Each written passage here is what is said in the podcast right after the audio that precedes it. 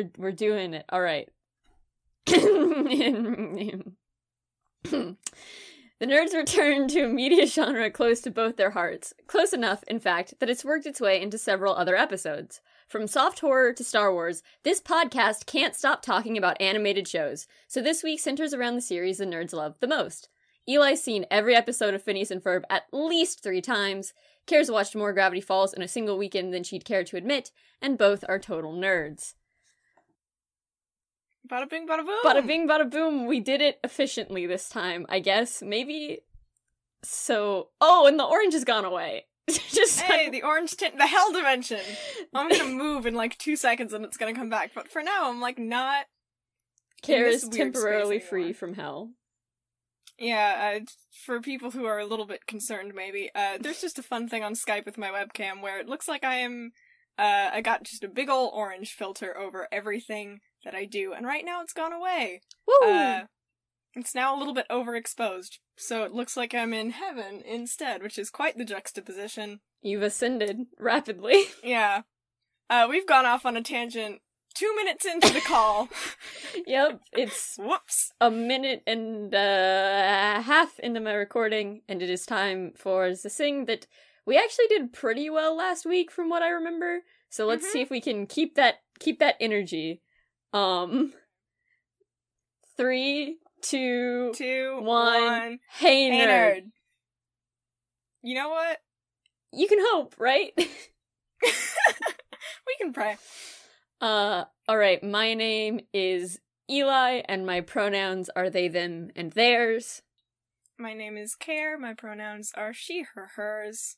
And it's Hey Nerd, baby. It's episode 17, which is not an auspicious number, but feels like one. So 17, I- young and sweet, you are the dancing queen. Auspicious indeed. This podcast is now the same number of episodes as years I have been alive, uh, because mm. I am a youngling comparatively, I guess, out of the two people on this podcast. You're a baby. Sure, that's how people would describe me. Um, alright. That's how people have described you. No. It's it's very weird. It swings wildly between is baby and will kill you, which I guess aren't mutually exclusive, but like you would think it's one or the other. See that baby right there? That baby's gonna murder you. that baby's gonna commit homicide.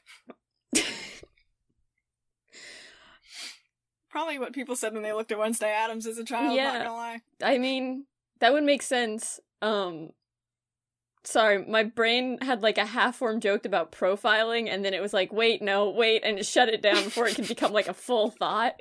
Um, but that's why I like I turned off for a second. Anyways, the Brendan question, if you will. Has nothing to do with babies. Does have to do. I like how I said that as if many of our questions have had to do with babies in the past. Anyways, he was adopted by ocelots. If you were one of Dr. Doofenshmirtz's naders, which would you be? the adopted by ocelots thing was a total non sequitur. yes, I mean that is kind of the mood of this podcast. It's just a bunch Isn't of non sequiturs compiled in a trench coat trying to be a cohesive unit.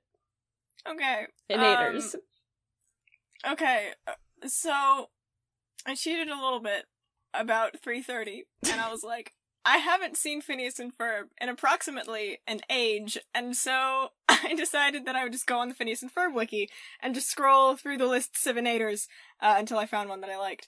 Um, and I was gonna go with the Cageinator because that was just a thing that opened enclosed lobster cages that Dr. Doofenshmirtz got because he thought it was an evil device, but it wasn't. And the description on the wiki was because it wasn't anything evil, it didn't do anything evil. Um, which I thought was very cute. But now, just to spite you, I'm gonna go with the Babuminator because that does have to do with babies because that's the thing that he used to like project his heartbeat and capture a bunch of babies, so he could make a baby army. So those babies technically could have been homicidal if he had succeeded. Fair uh, I don't remember the name off the top of my head. Oh, yeah, I do remember. Okay. So, there's, um, Dr. Doofenshmirtz presumably has, like, some sort of doctorate, but he's not a very smart man. Um, and at Mm. one point in the show, he comes to the conclusion that, like, the reason why all of his inators fail is not because they are inherently flawed or because, you know, he's a man who fights a platypus and that's his job. And of course, like, you're not gonna have a whole lot of success if, like, that's your career. Um, he comes to the conclusion that the reason his inators fail is because they all end with a nader. He, so he comes up with the solution that if I just make it not an inator, then it's fine. So his answer is the video beam hijack non-inator, as if by putting non in front of the word inator, he can somehow alleviate his bad luck. Um, and that's just like there's such there's just such like dumbass energy in that. But also like the the pure irony of being like, I'm not gonna put the word inator in this, but instead I'm going to put non-inator, which still has the word inator, but it's not. And I'm like, yeah, I vibe with that. That's who I am as a person, is just putting the word not in front of something and being like, this is an answer to a problem. Mm. I mean, to be fair, the logic does kind of work because I the only invention of his I can think of that doesn't end in a nader that's kind of like stuck around and hasn't objectively failed is Norm, and he worked. He worked pretty good for like most of the show, right? Did he break? Um, I Norm, I think worked. Norm actually, I believe, was meant to be some sort of like murder robot. Uh, so he did not achieve his objective, but he was Norm, and he was a very good robot. Yeah, so like maybe there's something to it. Maybe it's just making. Maybe it is the inator thing. Like he True. didn't self destruct. True. Um, I I feel like Norm does Norm Norm goes through some shit in that show though. Like he doesn't have an Mm. easy time of it. I'm pretty sure he gets ripped apart at one point. Mm. Poor Norm. He gets better. No, yeah, Norm Norm. was originally meant because either he was originally or he got turned into like a platypus killing machine, and then that didn't work out because Perry the platypus survived. Uh, so Norm also did not achieve his intended purpose, but he didn't blow up, which was very good. Mm-hmm. Good. Good. Weekly anecdotes is the part that comes next. Yeah. I just remembered. What what did you do this week, my friend? Um, I uh submitted the last of my college apps. Woo! Uh, woohoo! So now, um, and I also forgot the lesson that I have to teach myself once every few months, which is, hey, just because you're on a break doesn't mean that you need to fill all of the time of that break with, uh, doing stuff before you get to relax. Uh, so I had to whittle down my to-do list a little bit because I was like, oh, I'm not going to be able to apply for all the scholarships over a week. Oh, oops. Fair. Um, yeah, so I'm like, I'm just gonna do the homework I was assigned to do and is expected of me to be done by the end of break, and then I'm gonna chill. Uh, nice. so nice. yeah, that was a fun, that was a fun thing to relearn approximately 45 minutes ago, uh, when I realized that like half, half the things I wanted to get around to, uh, were things with deadlines that are like either at the end of next week or like even the week after that. So I was like, you know what? That I don't have to get all the homework done super early over the break. I'm just gonna chill. nice. Uh, so yeah. Um, has anything happened to me at all in the last two weeks? No. Um, no. I applied. For, uh, I turned in some financial aid paperwork, and that's kind of been like the most important thing that's happened, and that's super boring. Mm. Gotta look at fucking tax returns and shit because fucking everybody Yeah. wants to know how much money people make. Um, applying for colleges is fun because you think you're done and then they're like you're stupid no you're never done until everything's turned in and then they want information um but that's it Mm. Yeah. just kind of been watching a lot of critical role that's been my break so far Yeah, I've seen one critical role thing all the way through, and it was the Cinderbrush one shot that they did, and that was consumed over like various half hour increments over the course of like a school day, like in between classes and during asynchronous time and stuff. Uh, but they seem nice. They seem like good people.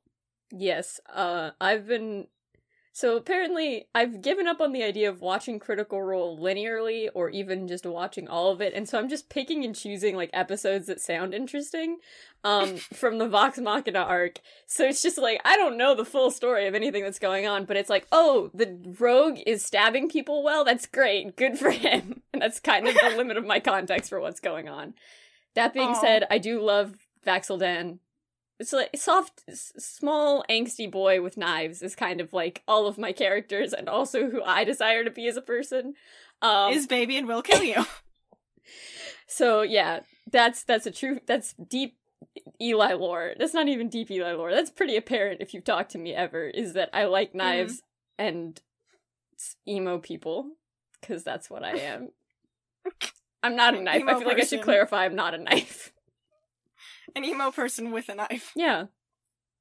That's still one of my favorite things that has happened in your campaign is when someone realized that I just had like a prop knife and they were like, "Is that a knife?" and it was just like out of nowhere in the middle of a Yeah, because fight you're scene. just using it to like open something or whatever, like very casually, just not even. Yeah, Mm-hmm. it's my knife. Fair enough. I don't know. Um. Oh yeah, SAT scores also came out this past week for us, and so thoughts and prayers and good vibes out to people who took the SAT and are a little bit worried about it. It's all good. It's all good. Also, you know, if you're a senior this year, you're living in the year of waived SAT scores, so like shit matters less than ever. Mm-hmm. Mm-hmm. Exactly. Uh. So yeah. Um. I don't know what else. I feel like there was something, we played Among but Us it with each other. That was fun. Hmm? We played Among Us in the last, well, like us and a bunch Oh, of yeah. friends played Among Us. Oh, It's my first time ever playing, and I got imposter, and I was like, "This is gonna end badly. This is not gonna end well for me." Because I tried to just like, maybe if I just go around and sabotage things and not kill anyone, then that can be my plan, and that can be the thing that I do that doesn't get me in trouble. But then I couldn't figure out how to sabotage things because I hadn't seen the tutorial before playing. and so I was like, "Wait, what buttons do I push? What the fuck?" And like every time I tried to hit the sabotage button, it just brought up a map, and I was like, "What the fuck is this map? What the fuck do I do with this map? What the shit?" Like. It was me getting mad at maps all over again, which is a recurring theme in my life. Didn't think it would jump from D and D to Among Us, but here we are. Uh, and then I ended up uh, killing someone because Eli's little dude walked away. I was like, "Cool, I'll kill this other little dude." And then I stabbed that dude right as Eli's dude walked back in. And then Eli was like, "You did it!" And I was like, "Yeah." I just didn't say anything. I, Camera and mic both stayed off. I was just like, "I'm not digging myself any deeper into this hole." Like it crossed my mind, like I could accuse Eli, but no, that's not gonna work. Yeah, I feel like also it was very funny because I think you killed someone who was also their first game ever. Like it was both of you's first game Mm. ever. Um and it was just it was very very funny to me cuz I I pulled like the most bullshit trick where I like just waited until Kara disappeared and I was like, okay, I'm gonna follow her. Um, but it was Mm. very funny that like I also forgot how to report, so I was just kind of running around the room like fuck, fuck, fuck, fuck, fuck, and then I remembered how to do it. So there was a moment where I thought that I forgot kill cooldowns existed, and so I was like, oh, Kara could just straight up murder me, and then I was like, wait, no, she can't kill cooldowns. Yeah, I didn't even know that was a thing while that was happening to me. I was just running around like, ah, shit, I can't catch up to this person because the controls are all fucky. so yeah, that was my first ever Among Us experience. Um, I was like, I'm so sorry to whoever else is the imposter because, oh damn, I really should have just like walked around and pretended to do tasks. But I also didn't know how to do that, so Uh, yeah, I also got imposter the first time that I played, and I was immediately voted off, so I feel you. It was not by a Mm. good friend of mine, though. It was by someone I didn't know, uh, or I knew Mm. only vaguely, and so I, I just found it very funny that it was like, it was, of course, it was you, me, and Piper who were involved in that, like, trio of Mm. people. Mm. Yeah, so that was fun. I was like, oh dear. Mm. Sometimes you just, you just, the bad, bad luck. I don't know. I don't know what I'm saying. Anyways, um, Mm. do, doing a backflip uh what's a creative thematically appropriate way? Um frame by frame doing a backflip little smoke trails ben- behind me to indicate movement. It's animation baby. Woo! woo! I looked up the history of animation today, read Ooh. two paragraphs out of a Wikipedia article, and decided that's good enough. But I did learn that the advent of modern animation was in 1833, and that's the only piece of information I have retained. Um, so we know Hmm. that. Good. That's good. Was that when the first flip book was invented? No, it was when the um I think they're it called like spi- they they were like spiroscopes where you have like a kind of almost mandala looking like design and it's just like frame by frame animation. Um but that's kind of that's when it came about, I guess. Nice. Good to know. Um, I guess I'm trying to think of like personal history with animation. I mean, fucking, if we're going all the way back, I suppose Wonder Pets. Was that the one where it was like kind of if I'm further away from the mic, I'm sorry. I'm getting my knife out. Um was that the one where it was like kind of half animated but it was also like they took real pictures and then animated them? Uh, yeah, I think so. Okay. I don't know. It was just the Wonder Pets. Um, I don't know. I remember liking those. I'm trying to think of other shows. Oswald was a big one that I liked. I remember when I was really, really little. It was for like three year olds. Um, What's Oswald? But yeah, that one. That was about I think an octopus dude and his friends, and they just kind of went around having adventures. Mm. Um, I don't know. I just I really. I, I was half convinced that I dreamed it, and then I looked up like little kids shows on like I think we watched mainly Nick Jr. Mhm. Um, and so that popped up, and I was like, oh damn, like that's on there. Um, also vaguely remember Wow Wow Wubbzy, uh, which is fun fact. I think the main character is voiced by Grey DeLisle Griffin, who also voices Azula, so that's a fucking contrast. Um, voice actors really are versatile. Um, I don't know. I'm trying to, to rattle off. There's this weird Nick Jr. thing, like between shows, with like a moose and a bluebird, and I don't know what that was about but that was a thing. Um, Mm. and yeah, also the Berenstein Bears when those were around. Um, I don't know. I'm just trying to rattle off things I remember vaguely from my childhood. I don't know. What What do you think your first experiences with animated television? Why are you pushing up your glasses with your knife? Why is that a thing that you need to do? Is that the reason you got the knife? No, I mean it's not sharpened. It's like you could cut a letter opener with it. It could serve as a letter opener. So it's not like I mean obviously I wouldn't put it near my eye if I did not have glasses between the two, but Mm. I'm not going to injure myself. Um so I think that the only sh- channel I was really allowed to watch as a very small child was PBS Mm, cuz you know, love that Sprout. Hell yes. Yeah. Um, but I don't really remember many animated shows. I know I watched like I don't know if it was fully animated, but like the Library Lions, which was a, like I think a partially animated show. Yeah, I think so. Yeah, I remember that. We had some of their like CDs. Yeah, and then uh the Cliff there was like a Clifford show that I watched that was Yeah. on NPR. Not NPR, PBS, uh who owns NPR, but it's not the same thing. Um but yeah, I just watched a lot of like educational animated shows.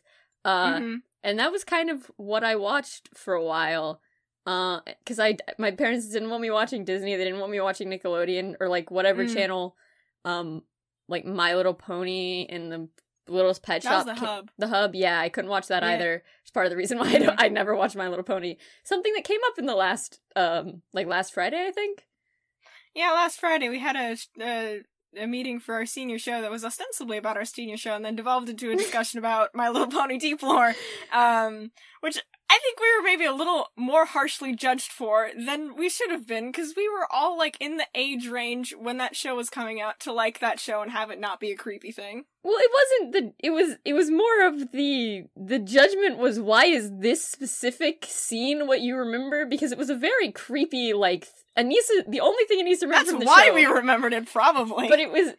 I was. Yeah. I don't know about Piper. I wasn't judging. I was just very confused because I had no idea what was going on. I had the barest idea of what was going on in that scene, to be honest. But it was like, yeah, it was a changeling thing from My Little Pony. That thing was kind of creepy as shit. Um, but yeah, no, I get what you're. I, yeah, so not allowed to watch a lot of channels Yeah. as a child. Go on. so I just like I watched kind of PBS and that was it. I mean, I Mm. watched like there used to be this like Winnie the Pooh show that's not like the new Mm. one with the 3D animation, but there was like one before that, and it may have either been like a show or some sort of like series of specials. Uh, I watched that, which is something that we discussed in I think the um the animated movies episode also. Mhm. Uh, God, God, gotta love that Eeyore. Uh, again, Woo! character who's very similar to me.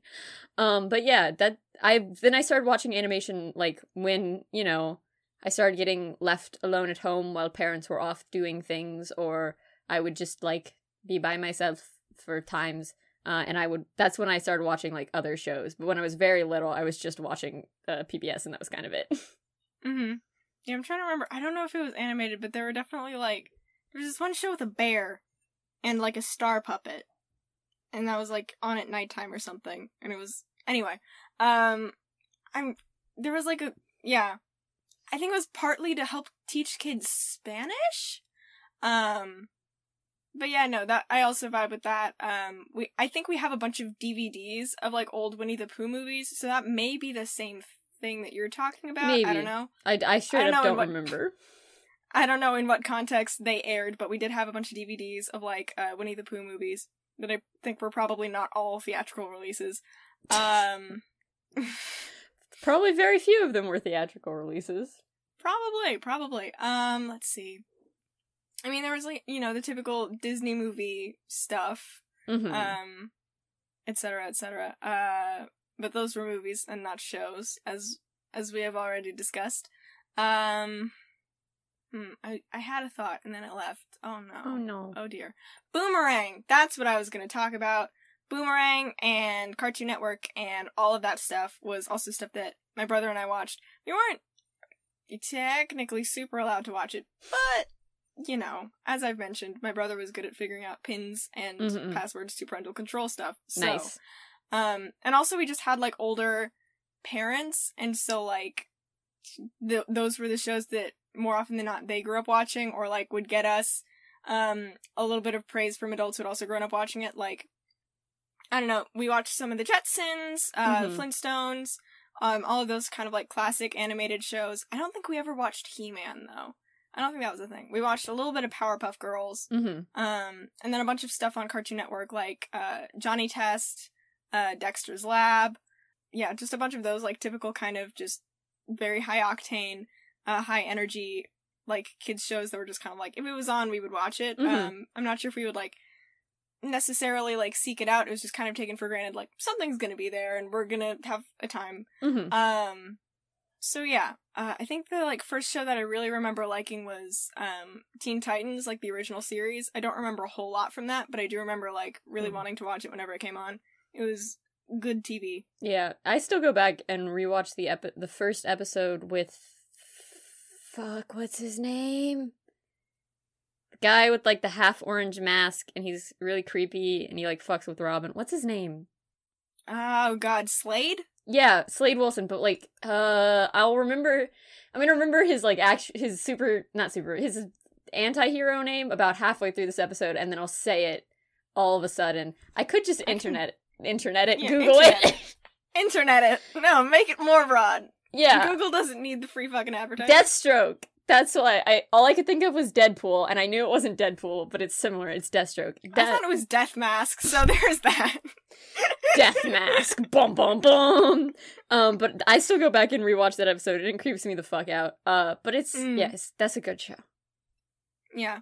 There's also that one episode of Batman the animated series um with the kid who makes all the adults go away and then he has to like he basically creates like a medieval kingdom or something through like some power bullshit uh and then it's like oh shit running a kingdom and also parenting takes a lot more work than I anticipated and I am like 13 uh whoops! Um there's that Oops. episode that, yeah, I remember some of Batman the animated series and also the future Batman one Mm-hmm. that's set in like the 2050s or something. Mm-hmm. Um yeah, I remember some of that and like some of the designs for that being super cool. Um and generally just like good shows. Uh so yeah, just some superhero stuff in general. Uh I think Johnny Bravo and then there was also the other one that was like the really old fashioned 80s one with like the kid with the turban for some reason. Uh, hold on. I do not know. I do not know either, but I will see what shows are on Boomerang. Do. No, not like the weapon. W- Wikipedia. That's not what I want. Boomerang Network. Thank you. TV Network. Um. Yeah, and of course that was also how we got a lot of uh Scooby Doo stuff because that was like Mm-hmm. the the older. It was all the older things basically. Yeah, Tom and Jerry, Looney Tunes, the Smurfs, and various entries in the Scooby Doo franchise have more or less had permanent places on the schedule since the rebrand. Um, oh, but they've moved the Flintstones and the Jetsons to late night.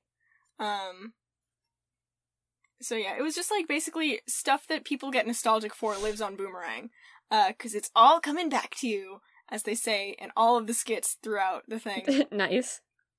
Yep. Where's but where's the list of shows that they have? But what do what do they got? But I will say, well, you're trying to figure that out. I will say for animated superhero shows, uh, I the first time I ever really watched one was my first year at Duke Tip when my roommate and I watched, I think, the entirety of the Justice League animated series in about a week. Um, which was very impressive considering the fact that we could only really watch it after curfew. And so Mm. together, the two of us from like you know 10 p.m. to 11 to 1 a.m. every night we're just watching Justice League, which is an experience. Um ooh, if you take a show that was like released over about 3 years and condense it down to a week, uh it is certainly something. Um but it's very fun.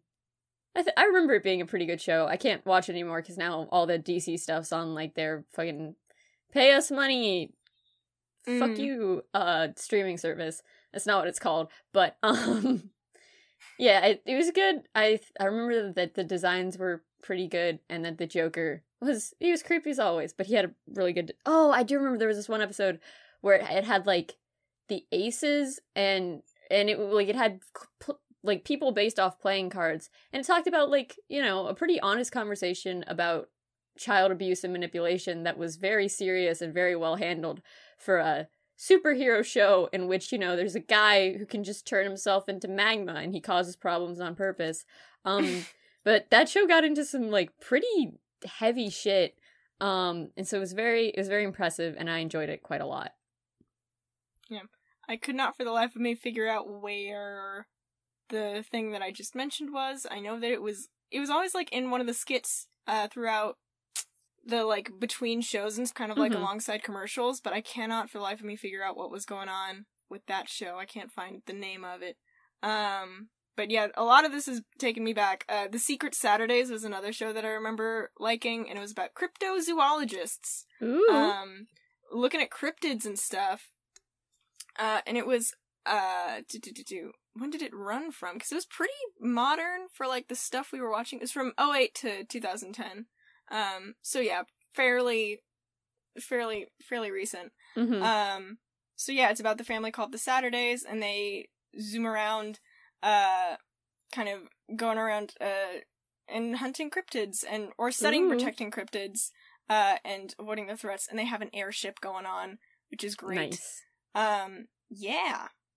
Yeah. Uh, yeah and let's see what else what else do they have? They had ben 10 and Jonny Quest uh teen titans and yeah just again just a lot of like nostalgic stuff uh, in general i should totally go like see what's on today if it's on anything oh they're on a bunch of hulu stuff so that may be something i do tonight because it's also where i've been watching most recently gravity falls a whole bunch nice uh because i never watched the series all the way through Mhm. like I'd seen a bunch of episodes and I kind of Mhm. knew how it ends. I kind of know how it ends. I haven't seen through to the end yet.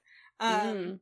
And I know it was like there was an ARG and stuff that people were really excited about. And I remember really liking the show. I just don't think I ever sat down and was like, yes, in chronological order. I think I just always Yes. caught like reruns or something. Mhm. Um so that's what I've been doing this week.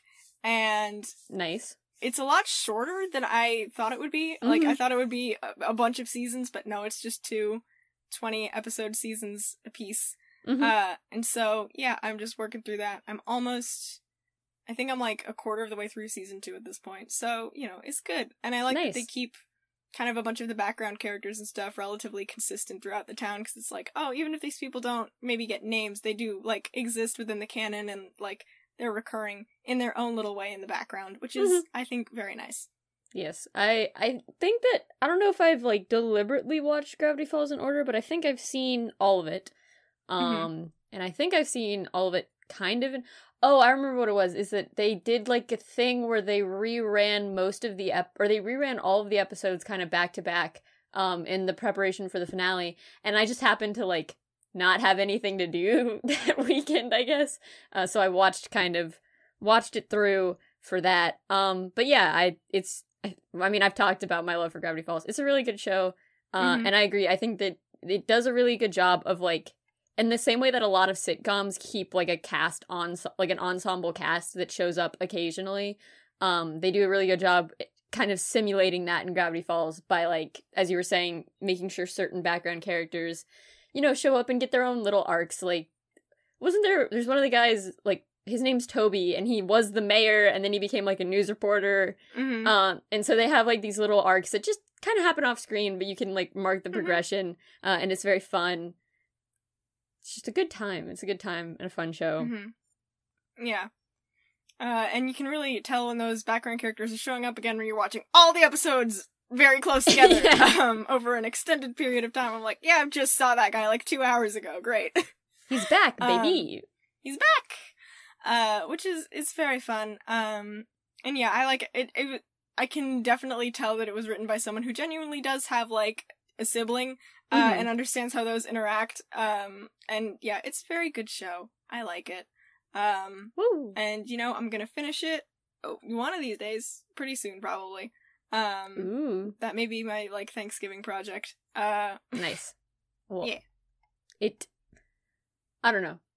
I won't say anything about the ending, but it's it's good. It's a good ending. Yeah. That's Yeah, what I, I have to think say. Yeah the ending was something that i think i i know about but it's just like it's been so long i forgot. Hmm i done forgot. I done it done Um, slipped my mind. yep. Oh uh but yeah it's like really well done and the way things are set up like you can tell like oh this alex hirsch put a lot of time and effort into this um and obviously a lot of other people as well but it was like very much a lot of effort went into this with all the like ciphers and stuff the like Mhm. end credits and the like backward whispering at the end of the theme song and all this stuff that made for um i think ultimately a really fun arg uh and yeah i appreciate it even if i'm too lazy to look up what the ciphers mean I mean, you can you can read the effort kind of with a passing glance. Yeah, Um, I'm like, that's for sure important, and I'm sure someone cracked the code, but it's been solved for a few years now, so. Someone else figured it out, and if I so wish, I can Google it, and it'll be Mhm. fine. Yeah. Yeah. No, it's a good show. Um, I don't know why I said no. Maybe that's just a vocal tick. Uh, I suppose if we're talking about the shows that have come up, uh, we kind of talked about it a little bit.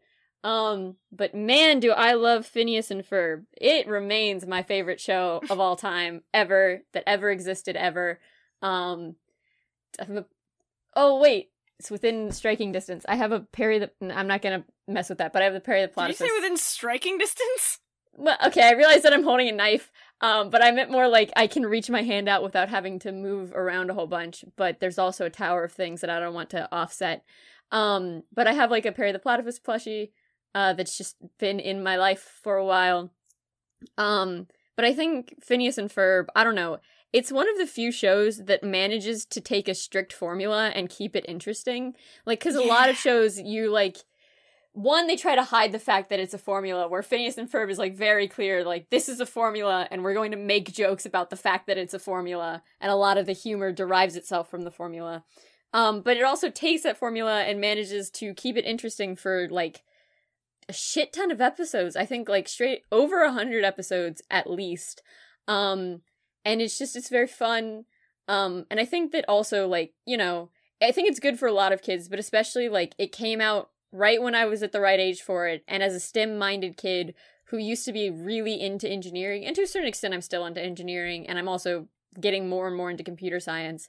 Um, having a show that's centered so heavily around innovation on the part of both like the protagonists and also the supposed antagonist who's like off creating his own shit that's just absolutely mm-hmm. um wild uh is very fun and really like you know validated that interest that I had in like math and in engineering uh cuz it's just like you see two kids and they can do whatever they want and that's very fun um mm-hmm. and I enjoy that a lot yeah um looking back now I'm like how the fuck did they pay for all of this There's a shit ton of construction materials. What the fuck? They're like, aren't you too young to doing this? they're like, yeah, we are. I'm like, so did they just give you shit for free because you're children? Like, it's a show that does not lend itself to asking too many questions, and I know that, mm. and it's like, just relax and have fun with it. But I'm also like, but where's the fucking budget coming from? What did you do to get all of this? like they have a working relationship with most of the construction workers around um Danville. and it's very funny. Mm-hmm. Um, but yeah, I also love that show. Um, because it like it makes the formula not stale, as you said, by leaning into the formula, and also by kind of exploiting the fact that within a formula there is so much fun to play around. Like mm-hmm. once you mm-hmm. have a certain like set of things that you know you're going to do and you have like a framework that you know you can build around you can build some really fun stuff around that framework um and i think like it did have that structure, but uh, something I really valued as a kid that I took away was it put a lot of emphasis on imagination and just like the general power of creativity and stuff. Mm-hmm. Um, which I really appreciated as someone who is more creatively minded, of like having that kind of be an explicit focus of like, hey, look at all the stuff imagination can do and like creativity can do. Like, fucking wow. Mm-hmm. Um, musical numbers also a bop. I have uh, I have and will continue to uh, unironically dance to most of the songs on the Phineas and Ferb album. Fucking Absolutely absolute fair. bangers. Just so good. All of them very good. Ah. And I think also something that the show does really well is that it like it introduces like just concepts that exist. Like I think of when they explained reverse engineering as like a thing, and they just like put it in, and they were like, "This is what reverse engineering is," and so it's like you get taught things in a way that doesn't feel like you're being lectured at, but it's just like, yeah, you need to know what reverse engineering is for the sake of this joke, so we're going to tell you what reverse engineering is, uh, and then we're going to sing a song about it. Cause hell yeah! Hell yeah! Hell yeah! Um, which is just very fun. And then also, of course, like, you know, there's a man in a lab coat who fights a platypus, and. What's not to like? What? How can you not enjoy that? Yeah. Um, unless you, for some reason, hate either lab coats or platypuses. Um, which is in, like, you know, I guess that's your prerogative, but kind of a weird thing to dislike. Yeah. It's, yeah, it's a show that makes, I think, like, I don't know, like, it's a show that I'm like, yeah, I can watch this with my dad and he will not make fun of me for watching it because it's a genuinely, like, funny show that has good points to make. Mm-hmm. Um, mm-hmm. and yeah, it's a good, it's a good feel good show, um, about a bunch of stuff. And I also like that even though um Candace is like uh what is her role even just, just so tired, I think, is just Candace's thing. like she tries to thwart them all the time, but also like at least for me, she still remained a likable character because uh, number one, I know what it's like to have a sibling get away with shit and like mm-hmm. have a parent be like, "Nah, it's fine," and just be like, "Ah." Um, but also it's like Phineas and Ferb are never coming from a malicious place when they do this stuff.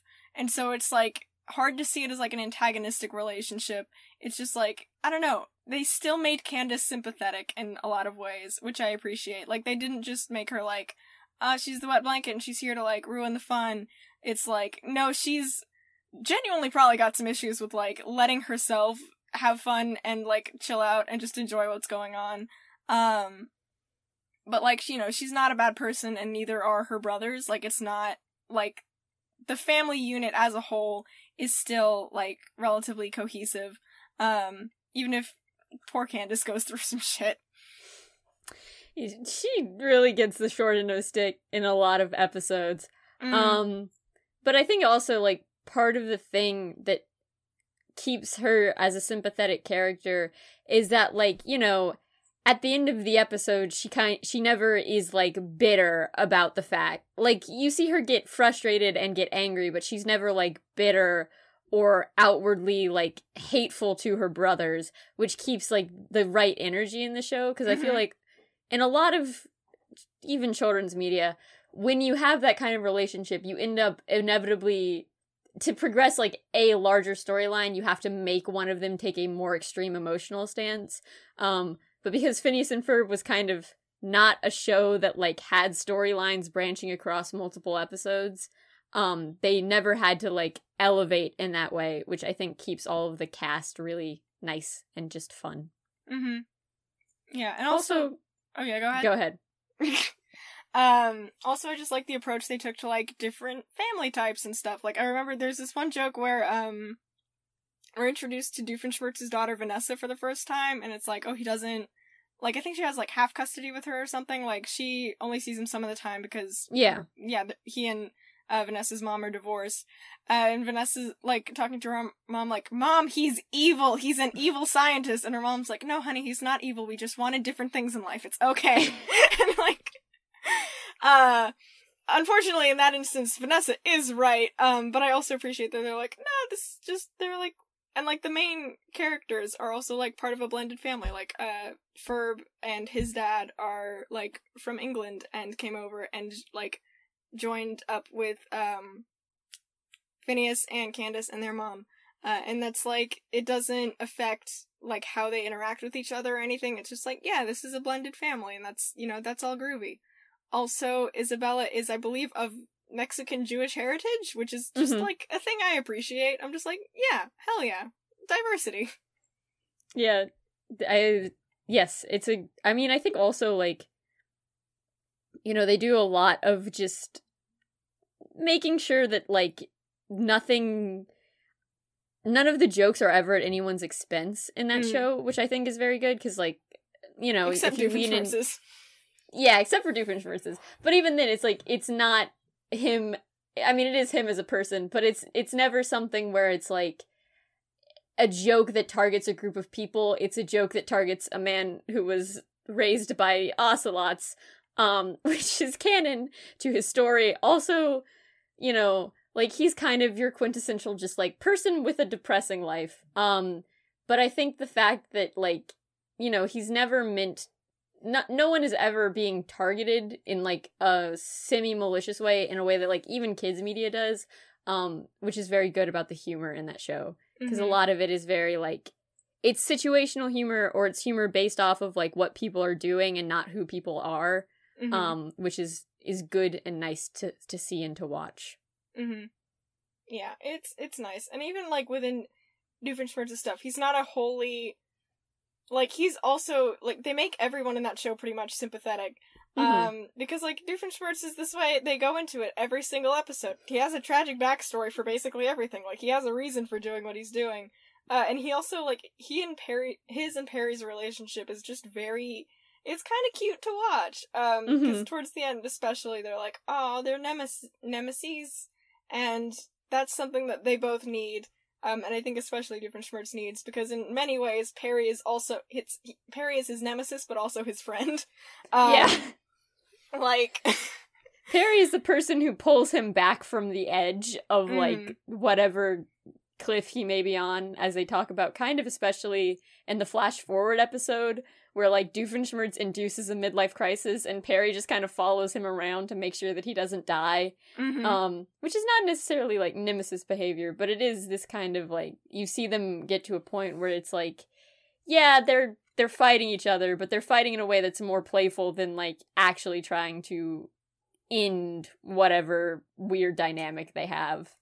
Yeah, it's like oh, but we're actually buds now, and like I don't want to actually actually hurt you. I just want to capture you, which may just be like kids show byproduct, but I appreciate. Um, Mhm. yeah, I don't know. Doofenshmirtz is what a guy, what a guy. What a guy named his evil organization Love Muffin, um, which I think I remember the. Okay, what is it? League of Villainous Evildoers maniacally united for frightening investments and naughtiness. somehow Love it's Muffin. somehow it's even more adorable with like the full acronym. yeah. Uh, they worked hard for that joke. They They worked real hard. I love them for it.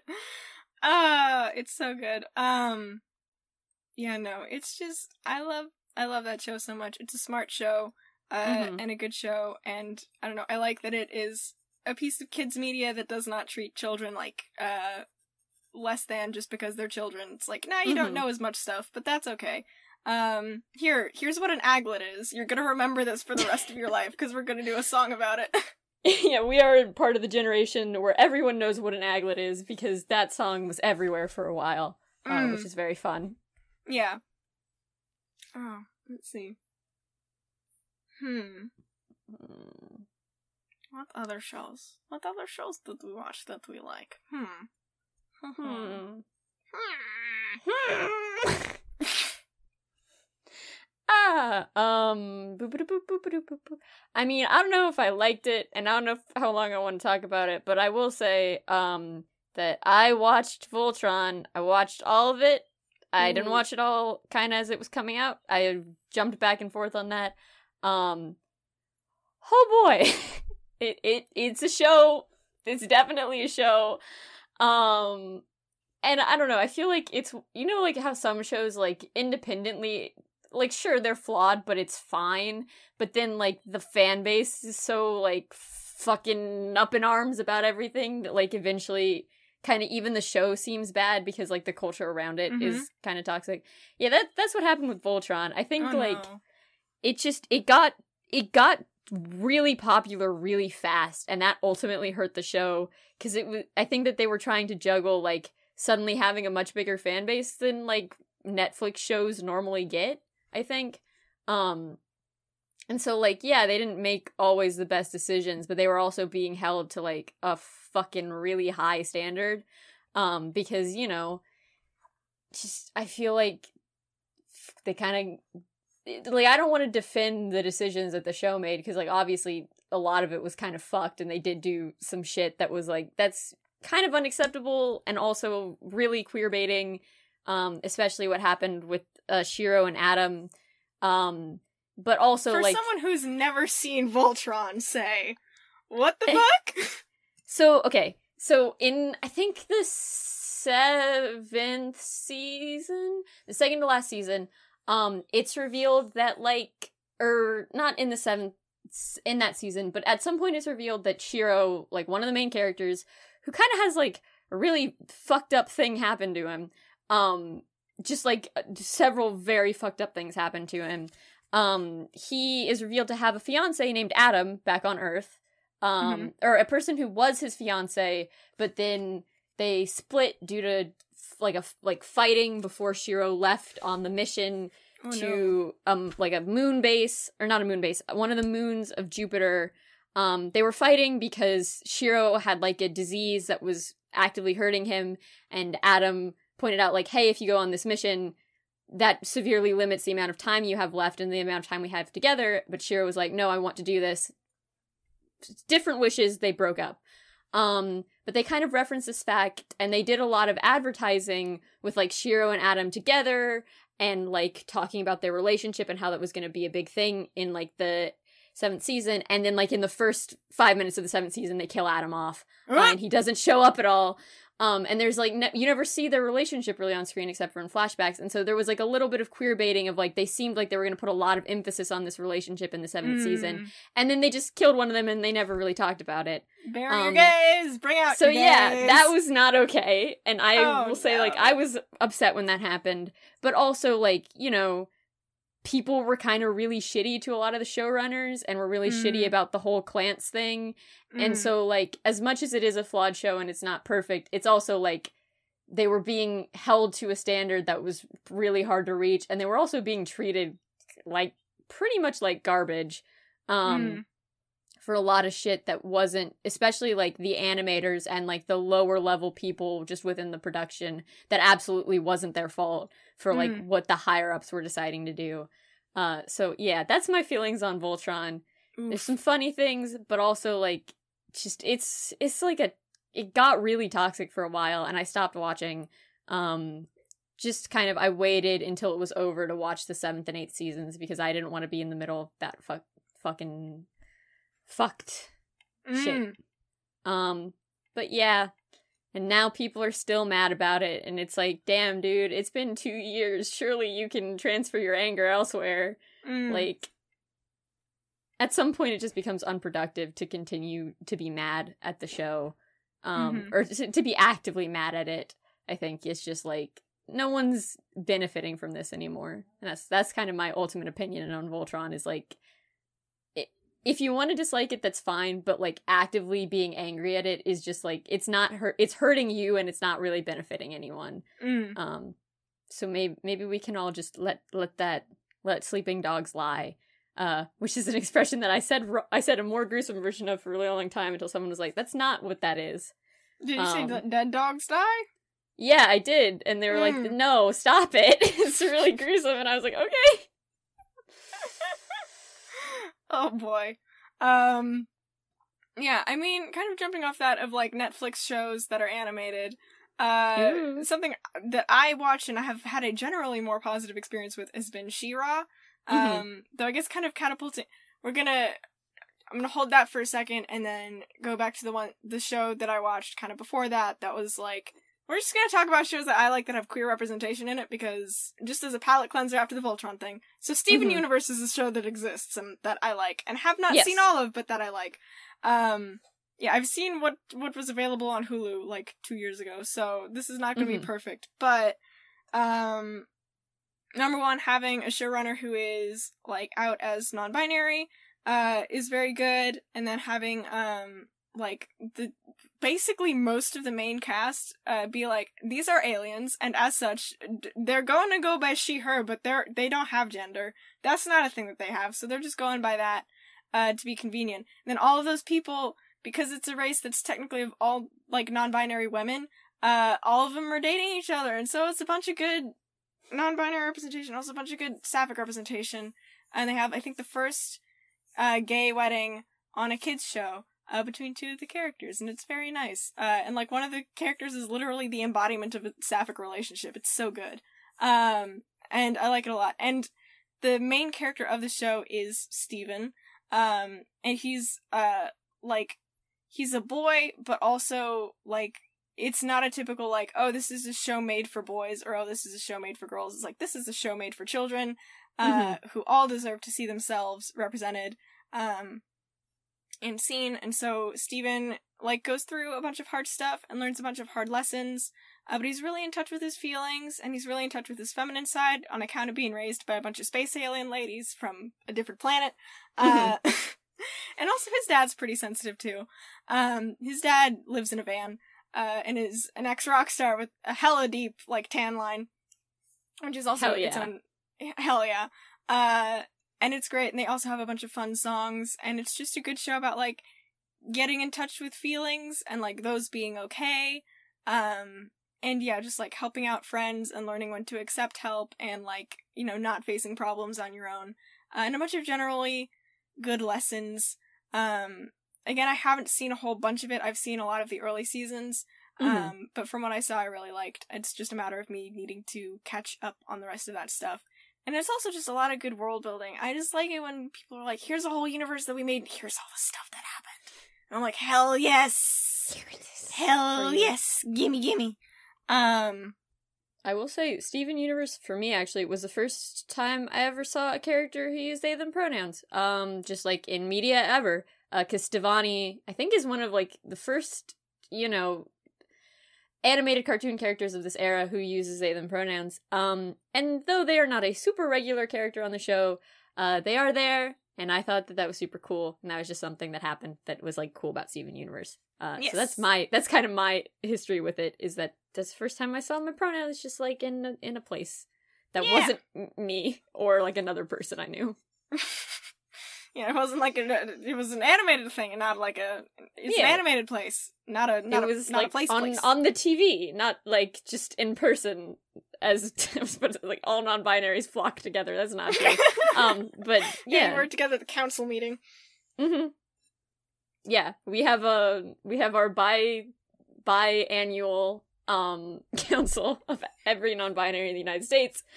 Uh, it's very cha- chaotic, uh, as you can probably imagine. Mm.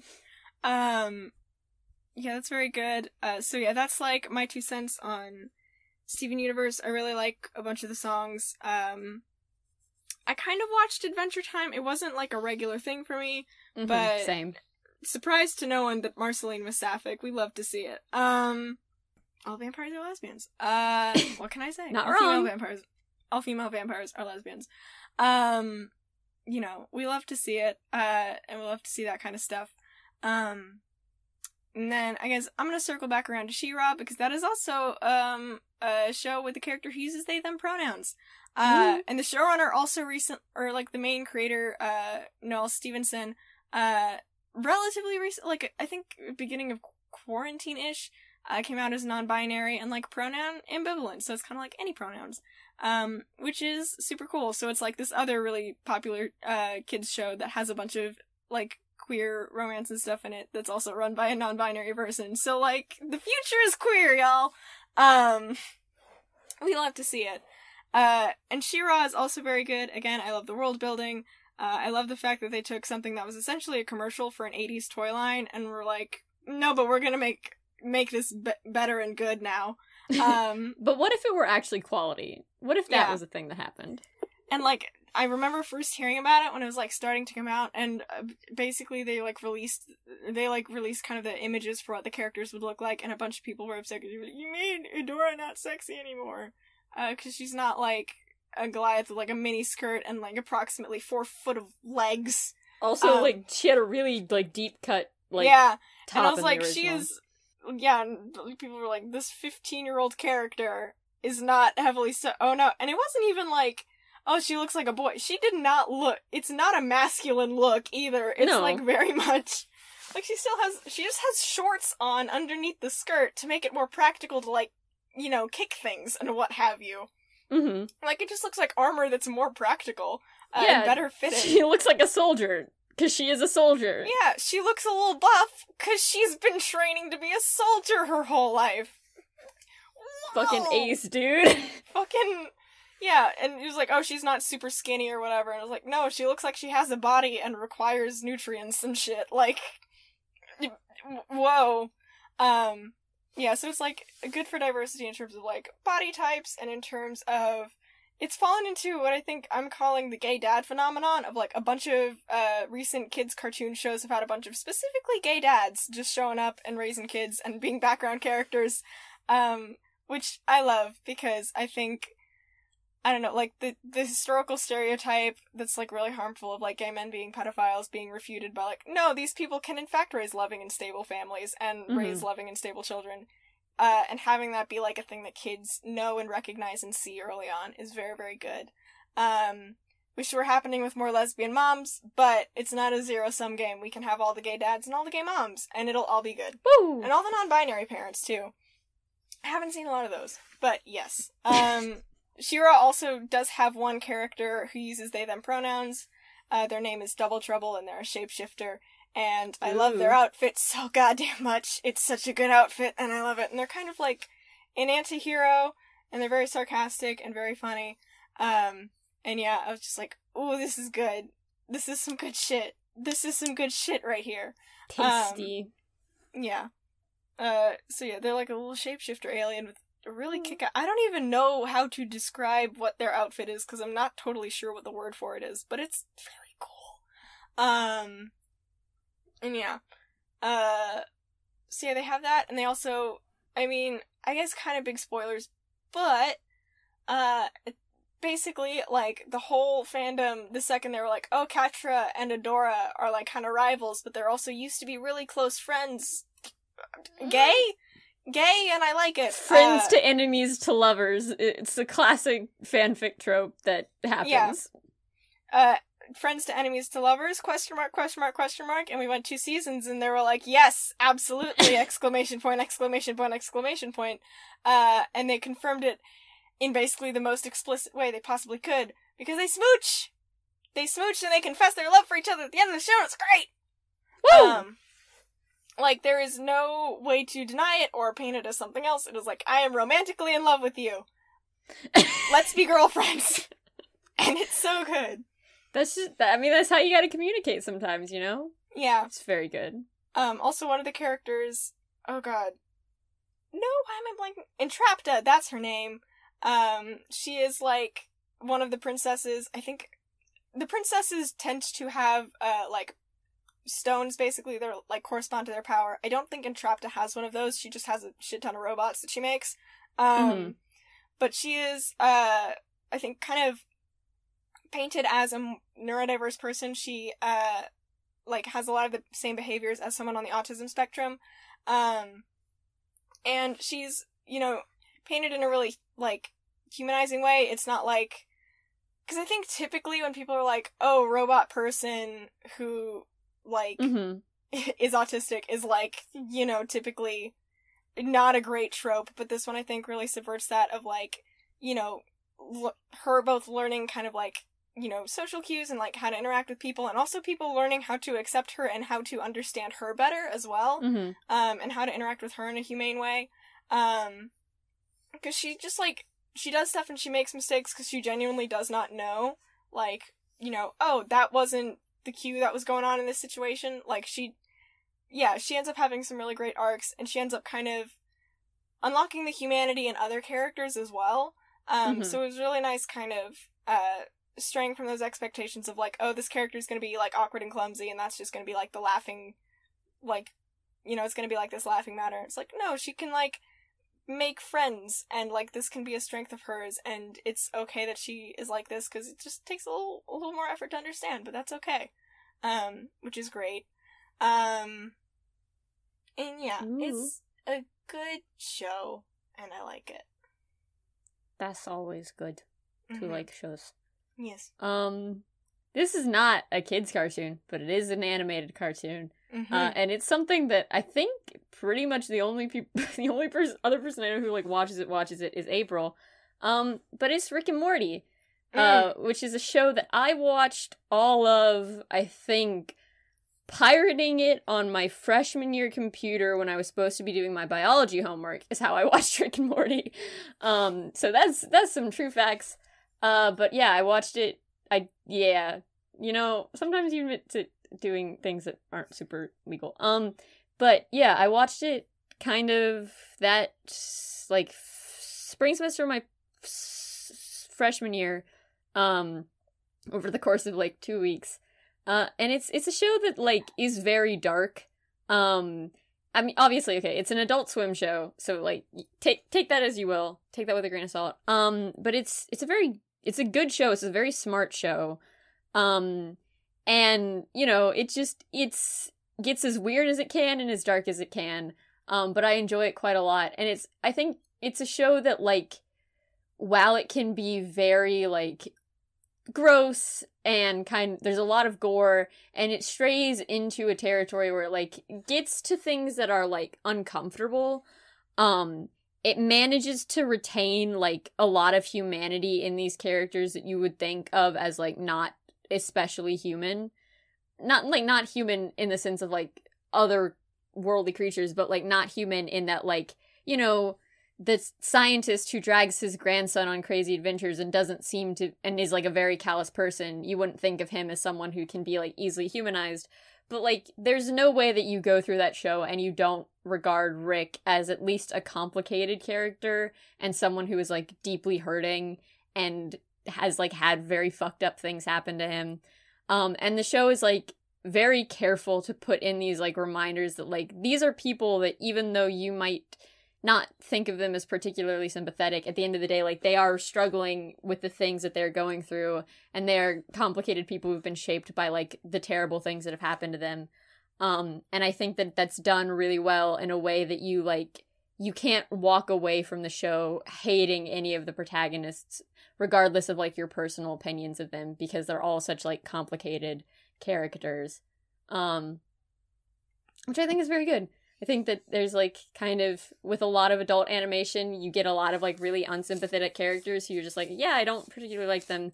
Um, and Rick and Morty, not to say that every character is like fully sympathetic, but there is like enough complicatedness in every character that you have to at least like regard them as a fully fleshed out human being as opposed to like the one dimensionality a lot of adult sh- TV shows lend to their characters. Mm. If that makes sense.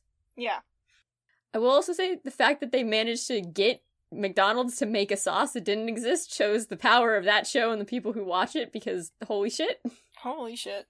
Yeah, I will say I only know the show by proxy to its fandom, and so I may not be like the best arbiter of what that show's about. But yeah, no. Um, Yeah, no, the fandom is fucked, and I can say that, but the show Mhm. itself is pretty good.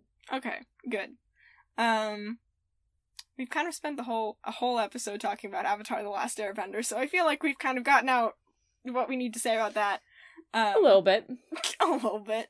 Um, uh, speaking of shows that whose fandoms maybe overshadowed them more than they deserved, I did watch My Little Pony, and I thought it was a good show because I was in fifth grade and like a ten year old Mhm. girl, and I was like, hell yeah, fucking go for it, dude.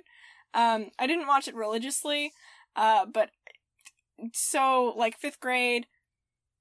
I was in co-op, which is again the box where you put uh homeschool children and are like, here's kind of a simulation of like half a school. Go socialize Ooh. um in the back of the homeschool supply store. Uh yeah, it's a thing that exists. It's a thing that a exists. Homeschool supply store? Where the fuck do you think homeschool parents get the curriculums for their children? The internet? It was like, okay, yeah, that, but also like, you know, various like Fair. toys and educational like Yeah. materials and stuff. Um yeah, so it was like I think we did get some stuff from the internet, but it was also a lot of just like going out and physically getting workbooks is not that hard. Um True. or was not that hard in the before times. Um Ah, the pre-COVID era. yes. Um but yeah, so that was that was kind of most of what when I got introduced to that show, kind of like that fifth grade era where like Adventure Time was also getting really popular and all this stuff. Um and so like a bunch of uh my my homeschool friends did in fact watch My Little Pony fairly regularly. It was a bunch of socially awkward children with very intense interests, uh, Mhm. as tends to be the case with uh, homeschooled kids. Um, and so, uh, for whatever it's worth, if any of you know what this means, uh, basically, they were like, "Oh, what characters are we most like from from this show?" Uh, and I got pegged as Princess Cadence. So make of that what you will. Um, Wh- whom? Whom? Princess Cadence is she's not okay. They So named a, they, is- they named a horse Cadence. yeah. They fu- they fully did that, huh? yep. Um. Yeah. I say that like I know I know three things about horses. I've ridden one like twice, and that's kind of it. Mm-hmm. Uh. So they named her Cadence. Uh. I don't think I fully knew what the word meant until like someone. I had to like. I think I had to read the Pledge of Allegiance for like a Boy Scout camp thing. I don't know. Um. And someone complimented me on like good cadence, and I was like, "What the fuck is that?" And they're like, "You're speaking rhythm," and I was like, "Oh, okay." So there's that. Um. Yeah. If you are genuinely curious about the character, from what little I remember, um oh god okay so there's like the kingdom of equestria again Yeah. this is uh, my little pony started i think in the 80s when like uh Uh-huh. nixon nixon or reagan deregulated a bunch of shit and was basically like yeah kids kids stuff can basically be commercials for things it's fine and that's where we get all of our basically like beloved 80s toy fran- toy slash cartoon franchises from because there were Mhm. regulations that were like we can't advertise too much in kids tv that's not a thing and then reagan was like fuck that um and that's how we got transformers and care bears and my little pony and all this stuff. So the naming conventions of these shows was not fabulous because they were Fair. just there to sell toys, right? That's also what's up with He-Man and like all those shows. Mhm. Um, so in the Kingdom of, of Equestria, right? Yeah. The horse place, The Horseland, Kingdom of Horseland. Kingdom of Horseland. Uh, there's there isn't a king or a queen, I don't think. Mm. Which, but there are princesses because that's what little girls like, and this is a show that is designed for little girls. Yes, Uh, so it Uh-huh. is ruled by right. Uh, Princess Celestia, who is a thing. I think all alicorns, which are basically like the Pegasus unicorn hybrid, um, Uh huh. are royalty. I think that's the implication. Uh. So she's Princess Celestia is the one that's like in charge of everything. She's the grand ruler. She's the one who sends Twilight Sparkle out to do all her stuff because Twilight Sparkle's a nerd that's uh, basically sent out to the small town where she has all her adventures to go like study things. I think, um, Mhm. and that's like why she's there, and so she has to learn about making friends and socializing. Um, so that's Princess Ooh. Celestia, and then Princess Celestia. I think the whole point of like one of the big arcs um, is that she has a, a twin or a little sister named Princess Luna. And it's like, ah, she's evil. And then they go and they defeat her with the power of friendship, and then she's fixed, and so she's like a normal person uh, who's also chill. So they made they fixed Princess Luna, and then I don't know how the fuck Princess Cadence fix, fits into this picture because I don't think she's related to Celestia or Luna. I- Another alicorn. she's just another alicorn somewhere. Um, and I think her whole thing is the reason that the changeling thing that we showed you pops up because she's Uh-huh. engaged to this dude, um, and they're gonna get married, and there's gonna be a royal wedding, and that's a whole thing. Then the queen of the changelings is like, mm, I want that man for myself, and so she changes herself into Princess Cadence and like Uh-huh. s- does does a swap, uh, right. And then takes yeah, that makes sense. Yeah, and tries to like crash the wedding, and then the like main ponies have to stop her, etc., etc. Um, Mm-hmm. and I think that's the thing. And then there's also this character called Discord who gets involved, who does exactly what you think he is. He's like a griffin chimera bullshit type thing of just all the animals. Yeah, I think he was in that clip that you showed us. He hugged one of them. Maybe, maybe it's possible. I think he ended up being Fluttershy's friend, perhaps. Um, right. Yeah, sure. Fluttershy. I mean, I can't dispute with you on this. Fluttershy is basically the tiny little nature lover who's very quiet and shy, and she likes butterflies, and that's her thing. Um, she whispers all her lines. She's very cute. Um, but yeah, I can't. God. I think that was mainly the reason for Princess Cadence being around. She was kind of just there to be saved. Um, but I, I don't know. I think she was just like a generally popular princess. I'm forgetting fucking what the hell she did. Um, but yeah, she's a princess and she did She's stuff, and I think she's just generally nice in the way that the monarchy in that series generally is. Uh, you know, it just happens that way. Woo. Woo! I mean, yeah. No, I um I watched a lot of like I don't really remember watching like anything specifically. Um but I watched a lot of just like the Disney XD animated shows Mhm. that existed. Uh cuz you know, Disney had like the the girl shows and then Disney XDs had the boy shows and that was not like on brand marketing but that was definitely like what that implied. Yeah, for sure. Um, and like young me fucking railing against femininity and what should have been clear like yeah this is a thing of like i don't want to be a girl but it was like my brain was just like nah just fucking dudes. They're cool. Um i would like to be more like one maybe yes? Um you know the things that happen. Uh but i watched a lot of disney xd and i remember like wa- this was a little after my time but i remember wander over yonder um this was like a Oh, thing that happened and i was like what is this show Space Cowboy. It's a space western. Space it's kind Cowboy. of your genre. yeah i mean i just i think that it was like i felt this deep affinity for wander over yonder that i could not figure out but it's because it's a space western and it's just a little orange man in a cowboy hat with banjo and i was like you know you're a funky dude and i like you sometimes all you need in your life is a little orange man in a cowboy hat and a banjo I'm not disagreeing. and apparently that's what I needed in my life because I really enjoyed the few episodes of Wander Over Yonder that I saw. Also, he's another one of those protagonists who like defeats the villain not by like fighting with the villain, but just kind of by like dosey doing around the villain's plans. Um, which I find to be very funny as like a trope of just like competent or incompetent villain who thinks he's competent and then like accidentally competent hero um just constantly in conflict is a very fun little dynamic that a lot of cartoons use Mm, absolutely. I love it. Um yeah, I'm trying to think. There was another there was another show, I think. Um Oh yeah, there was this really random Discovery Kids show called I think Tutenstein. And King Tut, mm. but he's a kid who got mummified and then this girl Cleo and also her cat, I think, um wake him up with the power of an ankh.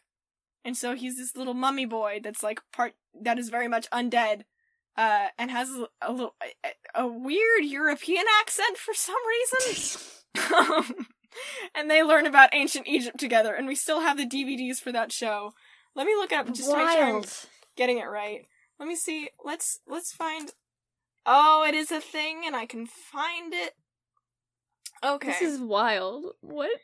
Okay, it features young mummy Tuten Tutankhamun, based on real life Tutankhamun and usually called Tutenstein, as in the title, who was awakened about 3,000 years after his accidental death and now must face the fact that his kingdom is gone.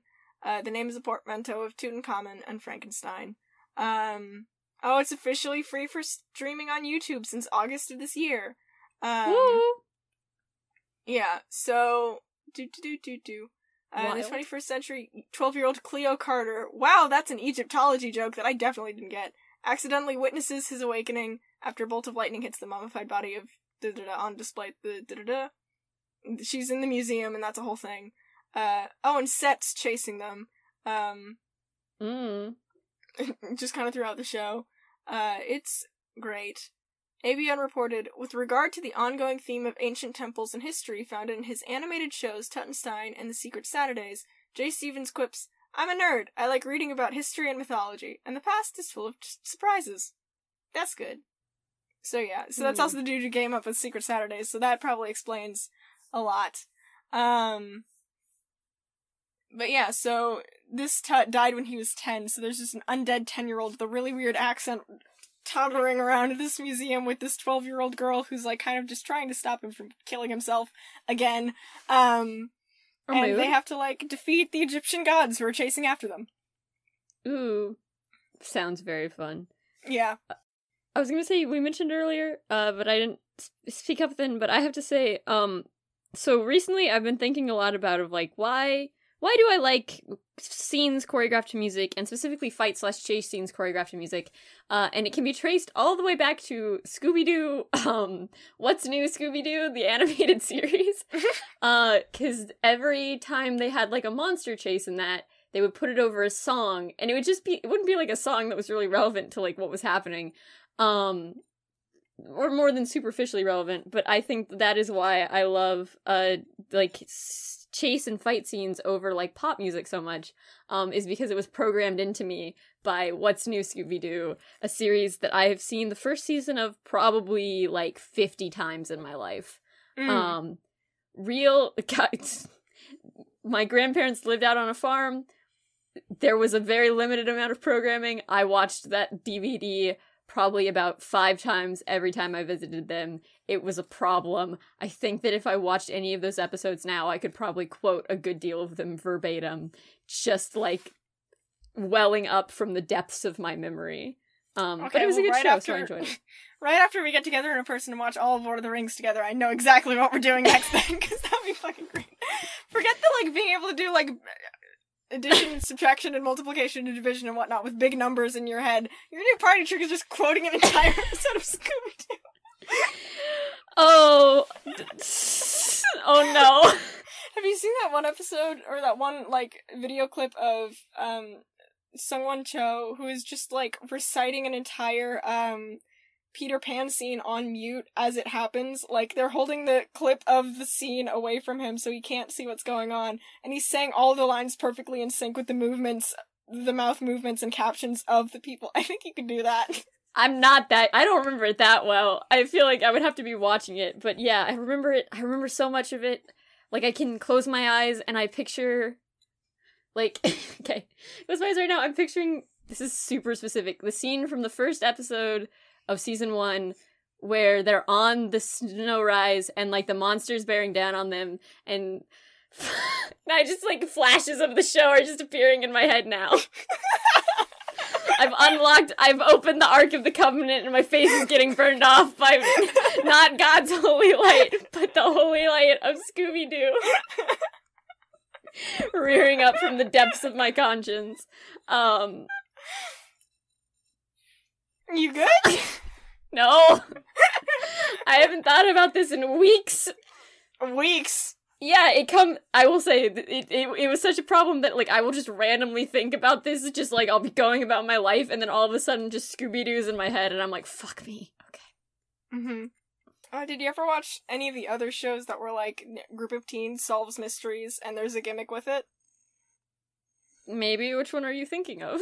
Josie and the Pussycats. Um, Mm. I never saw that. What is Josie and the Pussycats? Josie Isn't and the about a Pussy- rock group? Yeah. Okay, let's let's figure out what's going on with Josie and the Pussycats. Uh, it was a whole thing. It was.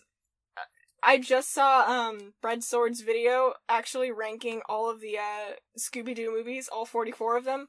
Uh and so this is kind of the history bit that he went over, so I'm just going to try and Yeah, it's an anim- American animated TV series based on the Archie Comics comic book series of the same name. Um and it it didn't run super long, but there were like again clips between uh boomerang shorts that was like basically Josie and the Pussycats doing the theme song, but in like a bunch of different animation and music styles. Mhm. Um. So yeah. Uh. Do do do do. Um. So like I probably know the theme song, but through a bunch of different uh genres that shouldn't have existed, uh, together. Um. But yeah, it was basically just like yeah, we're gonna solve mysteries together, and stuff. Um. Ooh. Yeah. Let's see. Have you seen the um speaking of ranking Scooby Doo movies, have you seen the Jello Apocalypse video where he like ranks every villain every Scooby Doo villain plan? I haven't, but go on. It's just okay. So Jello Apocalypse has a lot of great videos because he's the guy who does like the blank in ten- reviewing every blank in ten words or less. Um, which he didn't do for Scooby Doo, but he went through like every single Scooby Doo movie and he was like, "Here's the plot. Here's what the villain was trying to do," uh, and it's very funny. Um, because you like you see kind of the breadth of things that like Scooby Doo thought that it could get away with Mm-hmm. um which includes like you know everything from someone trying to kill everyone on a martian moon base which is a thing that happened to dracula hosts a race car race as a thing that just is true um and that happened a little before the introduction of the scooby gang as you now know them um but yeah it's just there's scooby-doo's done like a lot of shit and it's so funny to like go back and rewatch it and watching that video reared up memories of like old Scooby Doo movies that I had not thought about in years, like the Kiss movie. There was a Scooby Doo Oh, movie with! Kiss that Yeah! was just a thing that we all watched and then didn't discuss. But I remembered it while I was watching it and I was like, oh yeah, holy shit, that was a thing that happened. And they did have an anime girl transformation sequence because hell yeah. Okay, accidentally, uh, I did find out what that show I mentioned that I couldn't find the name of. I said Jonny Quest, thinking that I was talking about Johnny Bravo, but the thing that I mentioned that I couldn't find the name of was Jonny Quest, and again, it was one of those things where I was like, I've never seen a fucking episode, but I know what the characters look like because of the, the little between bits. I don't know what the fuck was up with those things, but I don't know when that stuff was on that I just happened to never see it whenever I tuned in. But yeah, it was a Hanna-Barbera Ooh. cartoon, uh, and it was animated sci-fi adventure series about a boy who accompanies his scientist father on extraordinary adventures. And there's also a kid with a turban for some reason. I don't Mm. know. Let's see. Uh, yeah, Hadji Singh is a streetwise 11-year-old Kolkata orphan who becomes the adopted son of Dr. Quest, as well as Jonny's best friend and adopted brother. Um, cool. Nice. Um, yeah, that's, that's what that's up with that. And then they also have a dog. like you do. Of Yeah. course. They have a dog. A lot of these shows had dogs. That was kind of a Hanna Barbera thing. They all have a pet. One of those series had a shark for a pet, straight up. You know, a mood though. Yeah, let me see. Can I find it? What was Uh, the uh. one? What was it called? There was the one where it was like it was a I think it was on PBS maybe. Mhm. Um and it was it sound okay, my brain is just producing the word muskrat, which is not what they were called, but it was the one it was like three people who like their suits could take on the things of different animals and they would just like go out into nature. Uh PBS showed zoology. Yeah, it was like about zoology. Um um um no, no. Wild Kratts. That's what Ah! That's why I thought of muskrat. Uh, Wild Kratts. I I don't remember seeing that much of it. Um, but it's from the same people who did Zoboomafoo. I Um, remember and it was just this like anime show about yeah. about just like zoology, and it was super cool. And I remember really enjoying it when I was watching it. Yeah, I remember I was like, ah, the Kratt brothers fucking sold out because they were the ones in Zoboomafoo. Um, I don't think I ever saw that a whole bunch, but yeah, Word Word Girl was my favorite on PBS. I think that was the one that I- Mm. that was my jam. Um, because her whole thing was vocabulary, and unsurprisingly, that That that would that Got would be good for you. Yes. yeah, that was good. That was good. Um, Wait, S- Scooby Doo crossed over with Supernatural? What? That would make sense. Wait, wait. Yeah, CW's that would make television sense. series Supernatural crossed over with the Scooby Doo franchise in the episode Scooby Natural, which aired March 29th, 2018. The animated collaboration featured the three main characters of Supernatural, Sam, Dean, and Castiel, along with Scooby and the gang as they team up to solve a supernatural mystery. The CW drama. Wait. Actually, It's up with available on Netflix. Wait. Wait. Is it? I just gotta know. Is this like under a Scooby show? No. Yeah. Supernatural season thirteen, episode sixteen. Scooby Natural. Um. It's a full like forty-two minute show. Uh. God. Supernatural, huh? Man. Twitter or no, Tumblr got angry, and then that filtered onto Twitter, which then filtered onto Instagram. So I guess like Oh my god, I just saw the last line of the Supernatural Wikipedia article. uh, the series fandom gave rise to a new subgenre of erotic fanfiction and then to a subgenre of speculative erotic fanfiction in its own right, the Omegaverse. Oh yeah, the A- ABO started with Supernatural? Well done, y'all. Um, good for you. Whole sociological phenomenon. Damn. damn. I don't know how. Yeah, yikes. I don't know how Um, we recover from that. I don't know how we recover from it either. In October 1999, Cartoon Network made a Scooby Doo spoof of the Blair Witch Project called the Scooby Doo Project. What? Hold on. Scooby Doo is like it's a megalith unto itself at this point. Like Yeah, wait, wait, wait, wait. Let's see. there used to be a Scooby Doo ride at um Six Flags that I remember. Uh huh. So like Six Flags in San Antonio, they had a Scooby Doo ride, and then they like changed out. Now it's Pirates themed. But I remember going on that and being like, "Yeah, yeah, this is about right." The Filk, the Filk band, Ookla the Mok, opened their 2003 album OOKLA with the song WWSD, parentheses, What Would Scooby Do, close parentheses, which proposes a deontological system of moral philosophy based on the actions of Scooby Doo. What the fuck? what is Filk? What is that? What the fuck is that? Filk music is a musical culture, genre, and community tied to science fiction, fantasy, and horror fandom, and a type of fan labor. It's been active since the early 50s and played primarily since the mid 70s. What the fuck? The term filk, originally a typographical error, predates 1955. Got it. Okay. Got it. It's folk music, but with sci-fi and a fantasy theme, but this definition is not exact. So-called filkers have been known to write folk songs about a variety of topics, including tangentially related topics such as computers and cats. In addition, while the majority of folk songs are in the folk style, other styles such as blues, calypso, and even rock appear from time to time. What what is the name of a filk artist? Care? let me see. Let me see. Uh, definite filk is used as a noun referring to the genre that's equivalent to filk music or a filk song. It can also be used to refer to a gathering with the primary purpose of singing filk songs. Such a gathering held in someone's home is called a house filk. It's one word. A filk of blank refers to a filk song, which is one word, based on another song, using the same tune and often but not necessarily similar structure, plot, and or lyrics. Um, uh, what, what, what, what are they called? There are types. There are three types of filk. Bardic, chaos, and token bardic. Why? Etiquette? Why is there a filk etiquette? I'm so... The etiquette of the filk circle begins with a respect for all music, including, and perhaps especially, amateur music and amateur performers. Everyone is encouraged to perform, regardless of their skill level. No one is criticized except to occasionally give tips or suggest. Wait, that's very sweet! Wait! This is I would like to so say I went down this article. I learned that their primary music award is called the Pegasus Awards, which is dope. Um, I the last time this. that they had one is in 2017. But if anyone from the Pegasus Awards is watching this, please, me personally, someone who has only heard of Filk today, I would very much like that to continue, if at all possible. Uh, thank you.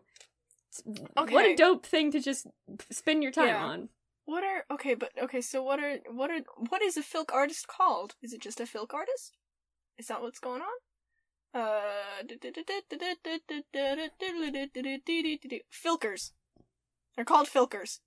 Nice. Okay. I've I searched up folk artists. Um some names. Leslie Fish, Three Weird Sisters, Tom Smith, who looks like a slightly older Jack Black. Um Ookla? Ookla the Mok. That's the one I just mentioned about Scooby Doo. Yes. So they um it's a duo uh who named themselves after Thundarr the Barbarian, which is a cartoon. It's drawing back full circle. Um the Fringe Monks, Good. good name. Team Unicorn. Uh Urban Tapestry. There's a lot of like people with names also that you can find, but these are some of the fun ones that I searched. But yeah. Dang, dude. Sometimes, you know, subculture. I want to talk about Filk for the rest of this episode. Can we do that? this is a fascinating subculture, and I just want to read stuff from the Wikipedia article because this Sure. is a beautiful thing. Yes. Okay. Forget. Fuck animated shows. Fuck Scooby Yeah. Doo. We're going into Filk time, baby. It's Filk Okay. hours up in here. Okay, let's talk about this is such a good culture. What the fuck? This is great. Filk music is most commonly performed in a gathering known as a filk circle. Uh Ooh. Filk circles can be formed in any location where filkers gather. Uh although filk music can be also be performed in front of an audience and there are concerts scheduled at filk conventions and science fi- fiction conventions worldwide, filk circles are a more common occurrence. The purpose of a filk circle is for musicians to share songs with other musicians, so performing and listening are given equal emphasis. In a filk circle, there is no stage, there is no audience. Those who ch- participate in a filk circle may choose to perform, to listen, or both. Performers may know only one song, or may know an extensive library of songs. Participants are usually encouraged to join in and sing along or play along on their instruments. Um, they can be completely informal and spontaneous, forming organically in hotel hallways and lobbies. Uh, Filk specific conventions will typically have multiple Filk circles happening simultaneously in different rooms, with some circles focused on a single style or topic. Local parties called house filks, again, one word, are day long events in which a single filk circle performs in the host's home. So they get they all get up on a chair, or they all get Mhm. chairs kind of around in a circle, or they may not even have chairs. Uh, the purpose of the circular formation is both symbolic and functional. By having everyone face each other, it honors all participants as equals, it emphasizes both listening and performing, and it makes each participant visible to every other participant. Why are you saying there's a citation needed for that Wikipedia? That's fucking beautiful. That's the citation. Oh my god. Fuck god. citations. Only feelings. Oh my god. A circle that is Damn. too large for the number of participants tends to feel uncomfortably empty, but a circle that is too small must enlarge as the number of participants grows. The disruption that results from attempting to enlarge a filk circle in progress can break up the flow of the songs and change the mood, so enlarging the circle is often avoided in favor of adding extra layers or concentric circles outside the inner circle, space permitting. They start in the evening and continue very late into the night. Uh, they've been known to continue all night or at least into the early morning hours. Those organizing formal filk circles at conventions usually make arrangements with the hotel to have space available for the entire night. There are many exceptions to this. It is not uncommon to find a house filk scheduled to start in the early afternoon and end in the early evening, for example, to allow participants time to get home to sleep. Um, it's so good. Consider it. Most performers who bring instruments such as guitars are usually happy to loan their instruments to someone who comes to the circle without one. Um, so good. Uh, songs are presented very informally. They can be given with spoken introductions and explanations, or they can simply be played and allowed to speak for themselves. Songs can be chosen to fit the current mood or theme, or they may be chosen to deliberately change the mood. Ooh, damn. Um, songs can be accompanied by instruments, or performed a cappella. Uh, songs can be performed by individuals, duos, groups, or groups hastily assembled from other participants. um, they can even be spoken word pieces, such as poetry and stories. This is so good! Um, an active and well attended filk circle at its peak will usually be a somewhat continuous stream of songs with only a small amount of conversation between songs. Filk circles that are just getting started or winding down may have more talking and socializing than music. That's so fucking good. It's so fucking good. I fucking love this. So now in the s- circle types because it got bardic, chaos, and token bardic. What the fuck? What the fuck? Those are good. That sounds like magic schools. What the fuck? Yeah, it sounds like some D and D stuff, right? That's some right D&D there. stuff. Uh, in a bardic circle, each person in the circle goes in turn. Oh! Each participant is given the choice of pick, pass, or play. Pick means they can request a specific song, performer, a general topic or style, or any other similar similar request from an individual or from the circle in general. Pass means they skip their turn, and it goes to the next person. Play means they can perform any song they choose. Uh, it has a clear structure which enforces politeness. and ensures everyone in the circle gets their turn so that even shy people can have a chance to request or perform. Um, that's so Ooh. good. Um, there is less spontaneity in a bardic circle than in a chaos circle, and the chance of being able to play a good follower song is reduced. In a chaos cr- circle, there is no sequential organization. Any performer can simply begin playing a song after the prior song is finished, or any participant can shout out a request. Uh, care must be taken to prevent two songs from starting at the same time. Frequently, the word Mhm. follower is shouted in a chaos circle, meaning that a performer believes they have a perfect song to follow the prior song and they want to play it now. Um, Woo! Runs of songs will frequently get started. It takes concentration and effort to be polite and respectful in a chaos circle. It is easy to accidentally interrupt another performer who's trying to start up a song of their own, especially in a very large circle where one might not- be able to easily hear the other performer on the opposite side of the room. Chaos Mhm. circles thus have a reputation of favoring bold, loud performers who can attend, com- command attention. One countermeasure for such conflicts is for someone, generally not one of the current slash starting up performers, to shout, Filker up! Possibly pointing to the one being interrupted. This alerts the room, and specifically the parentheses, usually unintentional, close parentheses, interrupter, to be quiet and pay attention to the per- fil- Imagine if teachers did that. they like shout, up! Filker up! And just point to the person who got interrupted. They point to themselves. yeah. Just random. Eli's It's pointing me. at themselves with a knife. Um, yes. Well, it's a sheathed knife, so Okay. it's a little bit safer. That's good. A token bardic circle, known as a po- poker chip bardic circle, that's good, attempts to combine the enforced politeness of a bardic circle with the freeform nature of the chaos circle. A container full of some type of token, such as poker chips, is supplied, and each person is given a fixed number of tokens when they enter a room, usually two, and can throw a token into the center of the circle at any time to claim a pick or play turn. When all the active tokens in the circle are used up, they're scooped up and redistributed for the next round. That's so good. Aw. Um, the etiquette. The etiquette of the Filk Circle begins with a respect. Oh yeah, I just read this, but like they they respect amateur music and performers, and everyone's encouraged Aw. to reform, and no one gets criticized. And it's just this Damn. this genre. What the fuck? Dang. Yo. Th- for real though, anyone, if anyone ever comes across this podcast and is like, knows about filk circles or like runs one, hit us up, man. We, we want to see what's up. We're very Yeah. excited. We would very much like to be involved in anything, uh, as, as new people who know nothing. Yeah. But like, damn, seems super cool. If filk circles are still happening in the coronavirus time, that's dope. Mm-hmm. I was about to like rip off Rhett and Link, but like seriously, tweet us, email us. We'd love to hear more about this this wonderful thing that we found accidentally on Yeah. a Wednesday. At a deep level, the folk culture of Filk validates creative arts in the midst of an explicitly technological culture. That's so good. Um, uh, the eclectic content of Filk frequently contains that assertion of human creativity, especially in connection with technology. While there are significant numbers of, uh, memorial songs, pessimistic songs that blame carelessness, incompetence, and corruption, only rarely considering the frailties of a society built on technology or hopes for the future. Because these themes cross international boundaries, they are not explainable as pure. Blah, blah, blah, blah. Oh, that's like ethnomusicology. Hold up. Mm. That's too complicated for me to read. Um, carelessly off a Wikipedia article. Um, do do do do do do. Um, Filk culture encourages respectful listening regardless of the performer's skill level and manifest opportunities for participation from single songs in a musical circle to scheduled concerts. Um, that openness to participation is a marked norm in filking, which makes it unusual in a larger society that glorifies competition and superstardom in performance arts. Um, so good.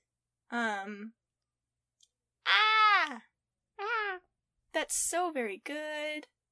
Um, yeah, I also agree about we need we need the Pegasus Awards to come back, and I'm gonna watch them if they Mhm. ever do because it's very good.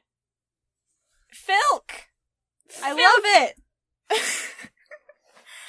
what the hell? This is such a good genre. this You is a just good wander culture. into a subculture, like you're just living your life, and suddenly you're like, "Damn, I'm guess I I'm very interested in the subculture." I'm very interested in this subculture. What the hell? Oh my god.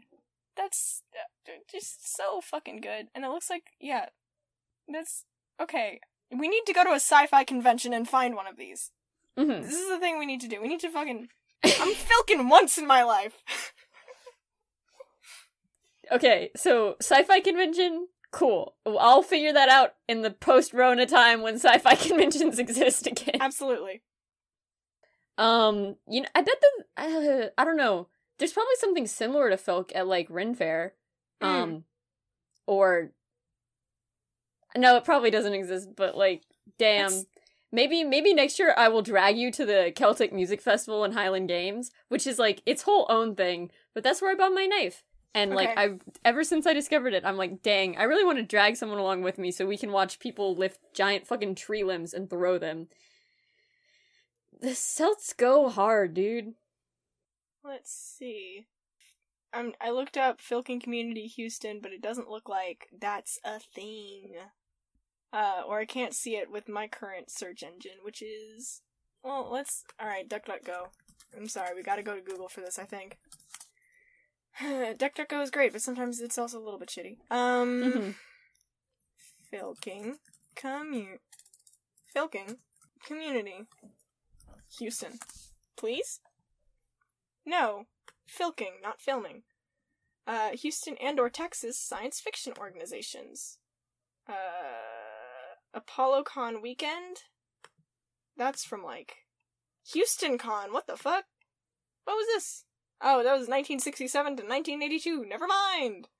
Um Houston Con was a series of conventions. Its primary historical focus was comic books, gaining Star Trek, the original series content later, with the last con almost all Trek. This it is this last con that most fans remembered. It is built it billed as Ultimate Fantasy, later the Con of Wrath. Nice. Good joke. Uh oh god, no, not that. Not that. ApolloCon from 2011. LARPers, Filkers, and Fen are uniting for a weekend of fandom and networking at ApolloCon, Houston's only all-encompassing science fiction, fantasy, and horror conference. The three-day convention will feature a full schedule of LARP and Filk. Oh, they they defined Filk as computer and cat-themed music, which is literally the two topics that Wikipedia said is like unusual, as well as a judged masquerade art and art show for sci-fi fen, the plural of fan, in quote fan speak. What? Cool? That doesn't seem right. I've never heard someone I've never heard the plural of fans be referred to as fen. What the shit? Um Texas Revenant Rangers is a steampunk group. Um Fandom Association of Central Texas. Uh Lone Star Jedi. I'm just looking at stuff. Uh Space City Time Lords. Mm-hmm. Okay. Uh, Houston Browncoats for Firefly. Uh, Star Trek, Starship USS Zavala. um, Star Wars, Houston Star Wars Fan Force, Houston Star Wars Space City Sabers, Territories of Houston Steampunk. Uh, the Inklings Roundtable of Houston is for Tolkien. Hell yes! Going to see if that's still a thing. Is it? Is, Is it? Is it? Hello? Hello, Oh, internet. Hello. Okay. What's the most recent post? What's the most recent post? Doot doot doot. Middle Earth blog. Yes. Gimme. Yes. November 23rd, 2020. It's still inactive. It's still an active site. It can still be a thing. Woo! Okay. I'm just looking like. I will say, perhaps before we get too far down the research rabbit hole, we should Uh-huh. call the episode and then resume this Yeah. because Okay. I do not. Yes, I. I'm look. Yeah. ApolloCon. What the fuck is this? How is this not? How is? Well, how have I not heard of It's it's stopped. I searched it up. Oh. They were like, we they've been acquired by someone and they no longer exist. Um. Damn. But while Care reads through that page herself, I will say a big thanks to Soft Noise on the Free Music Archive for the use of their song Tower Defense Ending for our intro and outro.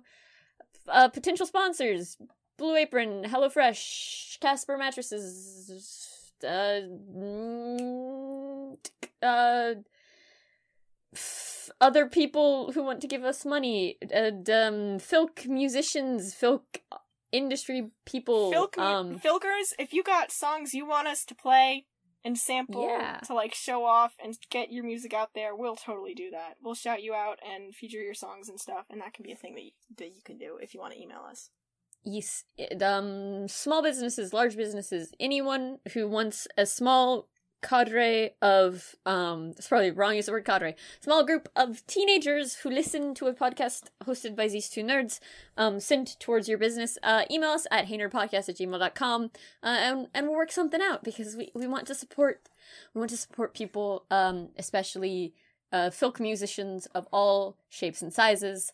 Uh listeners tell your friends your uh, friends turned enemies turned lovers, your little brothers who create things in the backyard, your evil scientists, your nemesis who are platypuses and pandas, um, your various and sundry cryptids, uh your representation in all levels of the industry tell everyone you know about us and if you have fun stuff that you're like dang i would really like those nerds to see so they can get excited about it as they got about filk music uh email that to us at heynerdpodcast at gmail.com that's our email um it's heynerdpodcast at gmail.com or if you want to put it out in the vast form of the internet you can tweet us at our twitter at Hey Nerd Podcast, just like our email. It's Everywhere we go, it's the name of the show and then what it is, what the show is. Yeah. Um, and you can check back in two Wednesdays, wherever your podcasts are found, for our next episode. Um,